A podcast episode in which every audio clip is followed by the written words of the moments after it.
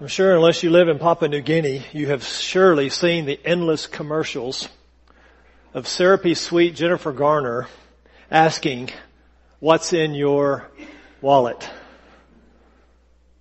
If you believe the subtle messages of credit card companies, the right card is practically heaven on earth.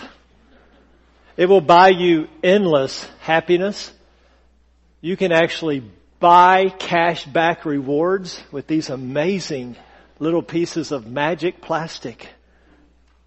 They will even solve your psychological problems if you believe the subtle messages of these companies. Kind of reminds me of recently driving through Louisiana. Now, if you're from Louisiana, I'm just going to go ahead and apologize in advance. But I'm not real sorry because you live here now. So, I mean, there's a reason for that. So when you're driving through Louisiana, instantly the roads change, they deteriorate from Texas. The speed limit drops from Texas. That annoys me to no end. It goes from 75 to 70. The roads become bumpy. And if you're coming back from Birmingham, Alabama, say, like we did, and you're on I-20 west, you come right through Shreveport, which I think is nothing but gas stations and casinos. And so all the way through Louisiana, going whichever route you might take, there is endless billboards advertising casinos.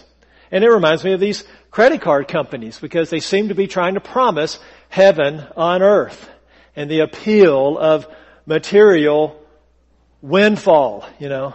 And they just wake up. Do you notice who has the biggest, shiniest, most expensive buildings in town? The casinos. It's not a coincidence. But the part I love the most is at the bottom of the billboard. There's this thing, I guess they have to do this. If you have a problem with gambling, call. It's kind of like the warning on a cigarette passage. There it is on every billboard. You see, whether it's that world or whether it's the world of credit card companies, there is an underlying worldview taking place. Recognize it, see through it. And that underlying worldview is buy, buy, and buy some more. That underlying worldview is money, money, money. The, the message there is this world is all there is. That's the worldview. When it's over, it's over. Or if there is an afterlife, and that's a big if, but if there is one, good and nice people go to a good and nice place. A worldview where hell is a relic of the superstitious past used by a power-hungry church to scare simpletons into submission. That's the worldview you and I live in, where hell itself is fodder for comic strips and stand-up comedy a relic of the past when people were unsophisticated and uneducated. Friend, Revelation chapter 14 is here to say otherwise. Turn with me there in your Bibles or on your devices to Revelation chapter 14. I'm using the New American Standard 1995 version if you are wondering as we get into it. It's here to say otherwise. It's here to destroy such a worldview. It's here to teach us that there is a heaven and a hell. There is a, an unseen realm. There is a, there's the world we can see and then there's the world we can't see. And there are things taking place in heaven that, that directly affect what goes on on earth. And now if you're new with us, we're, you, you, you, may, you may feel like you've walked into a movie that's halfway over. We're in Revelation 14. We've been working our way through Revelation and where we find ourselves in the prophetic future is in the second half of the seven year tribulation, what's called the Great Tribulation. We're in the second half of that. We're in the period where it's escalating rapidly toward the end. We've covered the, the first seal judgments and then the trumpet judgments and now we're in between the, the seventh trumpet and the first bowl judgment. And, and we've got these special chapters of 14, 15, 16, 17 and 18 that begin to wrap it all up, all the judgment will finally climax. The implied question of our chapter this morning, and I'm glad I shrunk it from chapters 14 and 15 to just chapter 14. That was a Saturday night decision. The uh, implied question is the title of the sermon. What's in your future? See, there's a question so much more important than what's in your wallet. It's what's in your future. Can you imagine that advertising campaign? Can you imagine somebody coming on and acting like there's more to life than what you can see and touch and buy? An eternity that awaits us after this short life, this vaporous life, this brief life?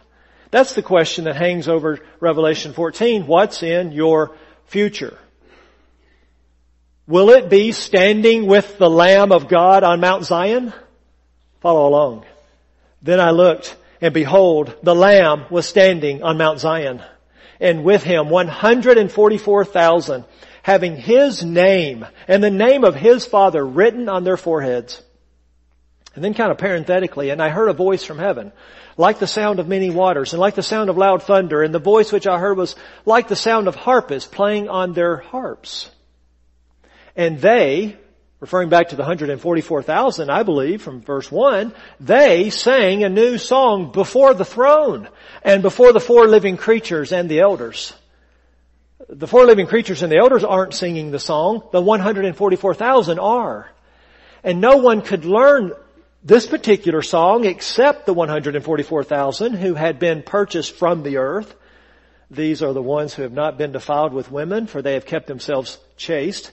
Tells us they're men here. They're single men, unmarried men even. These are the ones who follow the Lamb wherever He goes. These have been purchased from among men as first fruits to God and to the Lamb, and no lie was found in their mouth, in contrast to Antichrist, false prophet. No lie was found in their mouth. They are blameless. So what is in your future? The first possibility is here by way of application, will you be standing with the Lamb on Mount Zion? Now I'm not implying that you can become part of the 144,000. You can't. if you're a Christian here, uh, you'll be raptured out before all of this takes place. We met this group back in chapter 7, and we're not going to go back and rehash all of that. If you want that, you can go to the website and find that sermon. The, we met the 144,000, the 12,000 from the 12 tribes in chapter 7. We saw there that they are Jewish evangelists uh, unleashed on the whole world. And God has sealed them, protected them from persecution and from martyrdom until their course is finished. And now it appears to me that their course has been finished. They are clo- the, the, the tribulation is coming to a rapid conclusion. And by this point, Perhaps they have all been martyred or died from other causes, and now they find themselves standing with the Lamb. Now the question then is not, who is this group? Because we've already met them. We see here that they belong to God, they belong to Christ, the name of God on their forehead, unlike the mark of the beast, right? Unlike the number of the beast. They are owned and set apart by God. And they've learning, they're learning this song. I think Jesus is teaching them this song. I think verse 2 is reference to Jesus. That's the same language that was used in chapter 1 to describe his voice. Here music is added to it. I think he's the worship leader teaching the 144,000 this new song that only they get to sing, that only they can learn. These who have been purchased from the earth, so I don't think they're on the earth anymore. And then verse 4 and 5 describes their character, their integrity, their sanctification, their holiness, their blamelessness as an example to all believers because these are human beings, these are believers. So the question is not really who are they, the question is where are they? That's the interpretive challenge right now in this passage. Is this heavenly Mount Zion or literal earthly Mount Zion? Those are the question. Those are, that's the question. That's the option. If this is heavenly Mount Zion, as referred to in Hebrews 12 verse 22, then they've all been killed for their testimony to Jesus, for the Word of God, They've all suffered martyrdom and now we get a picture of their victory, a picture of their outcome, a picture of the gain that they are going to experience as martyred Christians. They're standing with the Lamb himself on heavenly Mount Zion and they're singing praises to Him and to God. What a glorious scene that is. Imagine that. Imagine a choir of 144,000 led by a choir director of Jesus Christ Himself. Oh, you know, I mean, can you just picture that? Singing to the throne before the throne of God. What a glorious picture that is. This is where I lean. I think this is heavenly Mount Zion. The other option, it's a valid option, is this is literal Mount Zion. And that these folks have survived the tribulation. They actually were not martyred. They were sealed and protected all the way through. And now we're getting a foreshadowing of what's going to happen after the return of Christ and what they're going to do in the millennial kingdom. They're in literal Jerusalem, literal Mount Zion as a choir of 144,000. Now it occurs to me that it could actually be both. There's nothing to prevent that this could happen first in the heavenly Mount Zion and then duplicated in the earthly Mount Zion. In either case, this group represents first fruits. First fruits of a massive Jewish revival at the end of time. A massive response by the covenant people to Jesus as their Messiah, and they represent the first fruits of that verse 4. They are the beginning of that great harvest to come. They belong to God, they belong to the Lamb, and now they connect to us because like all believers of all time, when all is said and done, when it's all over, we will be victorious in heaven. or victorious on earth. Wherever we are, we're victorious. And so it is for them. That's what screams from these words, from these pages. They are not suffering. They are not persecuted. They are not hurting any longer. They are glorified and victorious with the Lamb of God Himself belonging to Him. Now the application for us, the lesson for us is simply this. Hope leads to holiness. If you have a true hope in your life right now, not a false hope, but if you have a true hope that one day you will be conformed to the image of Christ, one day you'll be raised from the dead, and you will be uh, sharing in the likeness of Christ, if you believe that when Jesus splits the sky, you're going to be raptured and meet Him in the air, if that's your great hope as a Christian, then that hope will lead to holiness of life. What is going to happen in our future affects our present, and these guys here, these men here teach us that. Because the stress of this text is their character, is their godliness and their holiness. They have not been defiled with women. They have not had any illicit sex, any illicit immorality. They've kept themselves pure. They have done this in their life. These are the ones who follow the Lamb wherever He goes. Obedience, disciples, compliant, submissive. These have been purchased from among men as first fruits. In verse 5, they don't lie, they tell the truth, they are blameless. They're not sinless. They weren't perfect, that's only Jesus but they're blameless in their life. They have a character worth emulating. And so the, the Bible here gives them to us today as an example. We can't join this group, but we can be like this group. And their hope is our hope, and that hope produces holiness. Look what it did in their life as they anticipated martyrdom. The purity that that brought. The same writer said these words, familiar words that you'll recognize. See how great a love the Father has bestowed on us that we should be called children of God, and such we are. For this reason, the world does not know us because it did not know Him. Beloved, now we are children of God, and it has not appeared as yet what we will be. We know that when He appears, we will be like Him, because we will see Him just as He is. And everyone who has this hope fixed on Him purifies himself just as He is pure. Just as He is pure. So what is in your future? Will you be standing with the Lamb of Mount Zion? Or, or will you be subject to this Lamb's judgment? Pick it up in verse 6. And I saw another angel flying in mid-heaven, having an eternal gospel to preach to those who live on the earth and to every nation and tribe and tongue and people. And he said with a loud voice, Fear God and give him glory, because the hour of his judgment has come. Worship him who made the heaven and the earth and the sea and springs of water. And another angel, a second one followed saying, Fallen, fallen is Babylon the Great, she who has made all the nations drink of the wine of the passion of her immorality. Then another angel, a third one, followed them, saying with a loud voice, If anyone worships the beast and his image, and receives the mark on his forehead or on his hand, he also will drink of the wine of the wrath of God, which is mixed in full strength in the cup of his anger. And he will be tormented with fire and brimstone in the presence of the holy angels and in the presence of the Lamb. and the smoke of their torment goes up forever and ever. They have no rest day and night, those who worship the beast and his image, and whoever receives the mark of his name. Here is the perseverance of the saints who keep the commandments of God and their faith in Jesus. This is the other side of the coin. This is the other option. This is the other eternal destiny. Will you stand with the Lamb on Mount Zion, or will you be subject to the Lamb's wrath and judgment? in a place called eternal hell or the lake of fire. Now the first angel comes and, and is preaching uh, what's called here an eternal gospel to proclaim to those who live on the earth. Literally it's to those who sit on the earth. And it designates that as every nation, tribe, tongue, and people.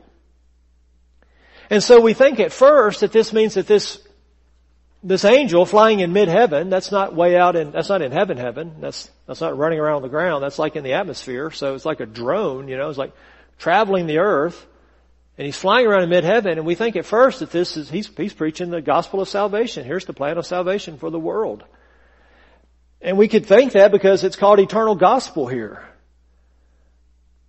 But that's not necessarily how we should understand this. This is not necessarily the message of salvation. The context is warnings for judgment. The first angel, the second angel, the third angel. It's all a context of judgment is coming. The end is coming. You almost are at your last chance to repent world. And so that's the, that's the ruling context of this passage. And then if you begin to look at the message of this angel that's flying in mid-heaven, it is anything but gospel. It's all law. It is a message of condemnation. It is a message of judgment. He doesn't say believe on the Lord Jesus Christ and you will be saved. He says fear God and give Him glory because judgment is coming. A storm is coming. You need to fear God, the one who made the heaven, the earth, and the springs of water. This is law. This is a summary of the first commandment. You shall have no other gods before me. This is a summary of you shall love the Lord your God with all your heart, mind, soul, and strength. Listen to me. That's not how you get saved. You can't love the Lord your God with all your heart, mind, soul, and strength. Only Jesus could and did. That's not the gospel. The gospel is believe on the Lord Jesus Christ and you will be saved. This is not the gospel, is it? This is some other message. I think the way to understand this is the word gospel there is used as truth, as message, an eternal message, an eternal truth to proclaim to the whole earth these who are in rebellion still against God. A message of condemnation or. Some would say, no, this is a call to repent. They already know about Christ. They know about His death, burial, and resurrection. They know about His ascension. They know that this is the wrath of the Lamb. John has left out all of the context of the, of the person and work of Christ, and this is the call to the world to repent. World, this is your last chance. This is your last call. Change allegiance from the dragon to God from Antichrist to Christ. And certainly that has merit as well. Is this a call to repent? I can accept that. If you've shared the gospel with someone, they understand the way of salvation is by grace through faith in Christ. I think these are wonderful words that you can present to someone because becoming a Christian does involve fearing God. It does involve submitting to God. It does involve reverencing God. Paul's diagnosis of the human race that's lost in Romans 3 is simply there is no fear of God before their eyes. And so this replaces that, does it not? Fear is another word for reverence, for worship, for awe. Give God glory, saying, you are not self-made. You are not saved by your own good works. Give God glory. That's the fundamental sin of mankind. We're idolaters. We give ourselves the glory. We give each other the glory. This is a paradigm shift. This is a total reformation of the heart and life. Fear God and give Him glory because judgment is coming. The hour of judgment is coming. There's a phrase that Jesus used all the time in the Gospels. My hour has not yet come. And now the hour of final judgment has. Worship Him, He says in verse 7. So I'm pretty much good either way. I don't know how you feel about it. I think this can be a call to repentance. I think this is nothing, could possibly be nothing more than a warning shot as we get close to the end.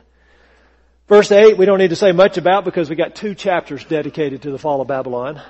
Chapters 17 and 18. are devoted to that topic.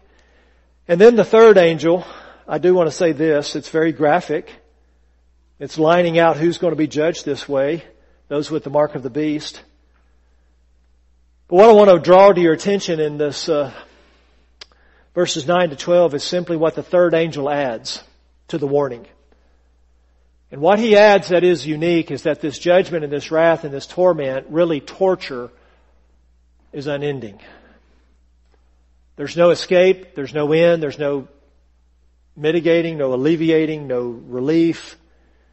That, this verse, verse 11 is one of the strongest verses in the entire Bible on the eternality of hell and judgment. The smoke of their torment goes up forever and ever. They have no rest day and night.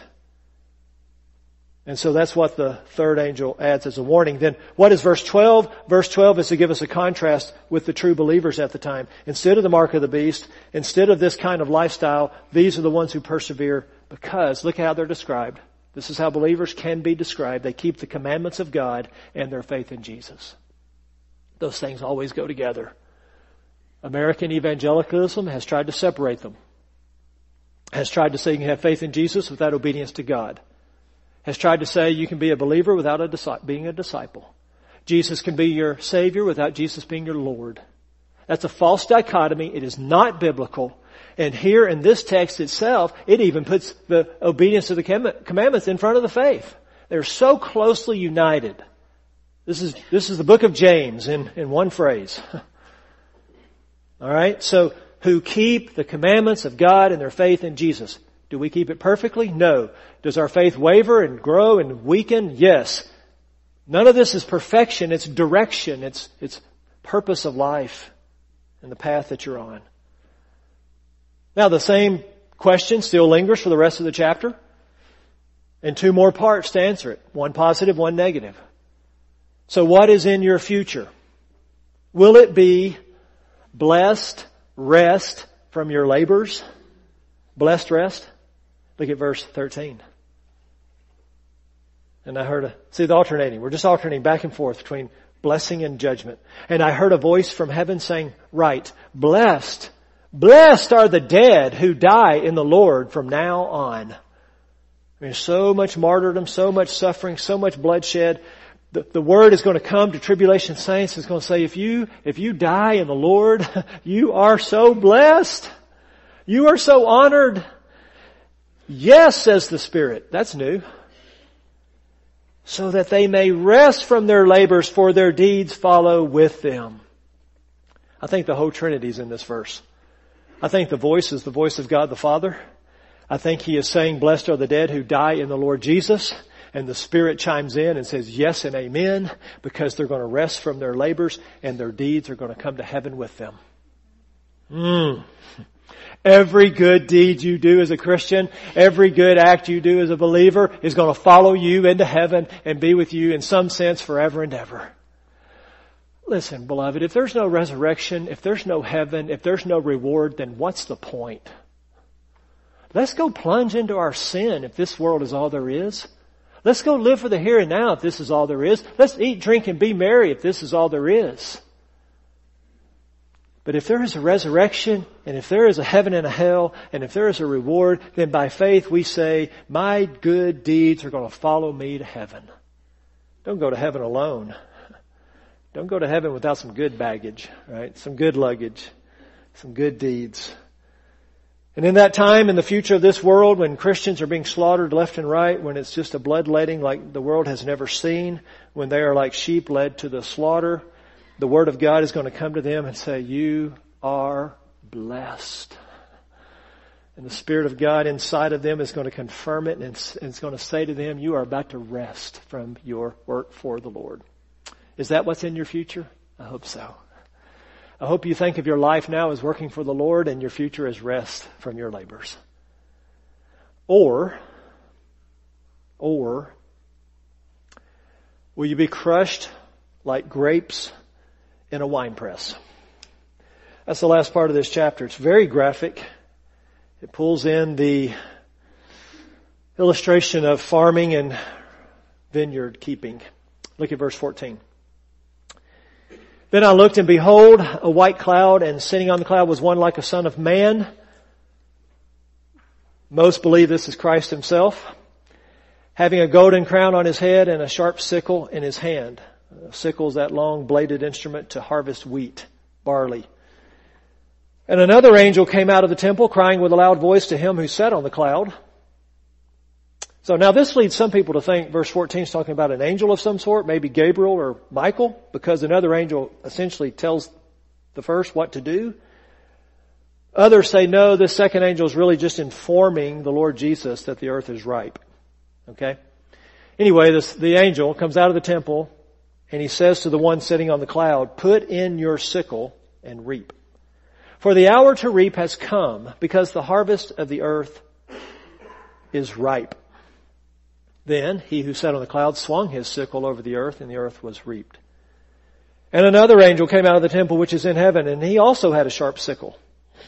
Then another angel, the one who has power over fire, came out from the altar and he called with a loud voice to him who sat, who had the sharp sickle, saying, Put in your sharp sickle and gather the clusters from the vine of the earth because her grapes are ripe. So the angel swung his sickle to the earth and gathered the clusters from the vine of the earth. This is just reference to masses of humanity, to nations, to peoples, to tongues, to language. Massive people groups are, are considered here like bunches of grapes to be gathered and cut off the vine and, and he threw them into the great winepress of the wrath of God. We're not in this society anymore. We go to the store and buy our juice and wine and think nothing of it, but somebody harvested those grapes and in ancient times you put them in a big concrete circular thing that had a, a little draining system at the bottom and they would dump basket loads, bushels and bushels and bushels of grapes and then people would get inside there with uh, barefooted and would begin to stomp out the grapes and crush them and and and that's the wine vat and, and producing that juice that then flows out and is captured and fermented. And that's the picture here that is being described for us after this great harvest at the end of the age. They're thrown into the winepress of the wrath of God. That is none other than God himself through Christ who is stomping out the grapes, who is crushing the grapes and producing the blood that would come from them. And so that's verse 20. The winepress was trodden outside the city and blood came out from the winepress up to the horses' bridles for a distance of 200 miles. I believe this probably is the Son of Man being referred to. These angels are informing him because he allows them to participate in the end times. They're informing him that the earth is ripe. We feel that way now, don't we? I mean, don't, don't we feel that way as we look at our country and we look at the world? And we say we just can't even believe why, why, what is God waiting on, right? Don't, don't we feel that way? And we look at certain cities and states and certain things that go on around the world and, and we just feel like, wow, I mean, aren't we ripe for judgment? And, and there's a sense the answer is yes, right? But, but imagine how much worse it's going to be. Imagine how much chaos, how much death, how much sin and suffering. And, and so this is when it actually is ripe. The whole world is looked at like a field that is white for harvest. It's not a harvest of salvation, it's a harvest of judgment. Compared to cutting down wheat and crushing out grapes. The city referred to here is Jerusalem. What we've just read foreshadows the great slaughter of Armageddon. The great final battle of this age, the final uh, battle of the end of the tribulation. And the idea here is human blood is going to splatter as high as horses' bridles. Not blood is going to run for 200 miles as high as a horse's bridle. That's, that, that's impossible. That, can, that can't happen. That would not, that's not what it's describing. It's symbolic and it's also literal in the sense that the blood is splattering that high the, the 200 miles can be translated 180 to 200 miles. Two options. That's like a big circumference around Jerusalem. Or that's exactly the measurement from the tip of northern Israel to the southern tip. And so it may be describing a sense of judgment throughout the entire area of Palestine with blood being splattered up to the horses' bridles through that entire course of the land, or it may be concentrated on the circumference of Jerusalem itself. In any event, this is the great slaughter of Armageddon, where Jesus returns in the nick of time to rescue the Jews from being annihilated completely. And part of that rescue involves this judgment. If you refuse to repent, then, whether you're in the tribulation or whether You're alive right now and this is how you die. If you re- refuse to repent, if you, if you refuse to refuse a life of sin, all that is left for you is the winepress of God's wrath. That's all that can be left to you. There can be no other outcome and no other option because God is holy, holy, holy is the Lord God Almighty. You're, you're essentially, if you have not repented of your sins, you are essentially in that wine press right now. And the way you get out of the wine press is by repenting. That's what removes you. Turning from your sin, renouncing your sin, hating your sin, forsaking your sin, turning to Christ and saying, I want to live a new life with a new heart and a new purpose and a new direction. I want to be a new person. I don't want to be that old person anymore. That's repentance, where you see the depths of your sin, the corruption of your heart. You see your sinfulness that drives your sinful choices and behaviors. You stop blaming others. You stop blaming sickness. You accept that you are a sinful person by nature and your heart is fundamentally bad. And you begin to recognize that Jesus is the only answer you could possibly have. You turn, you trust, that removes you from the wine press.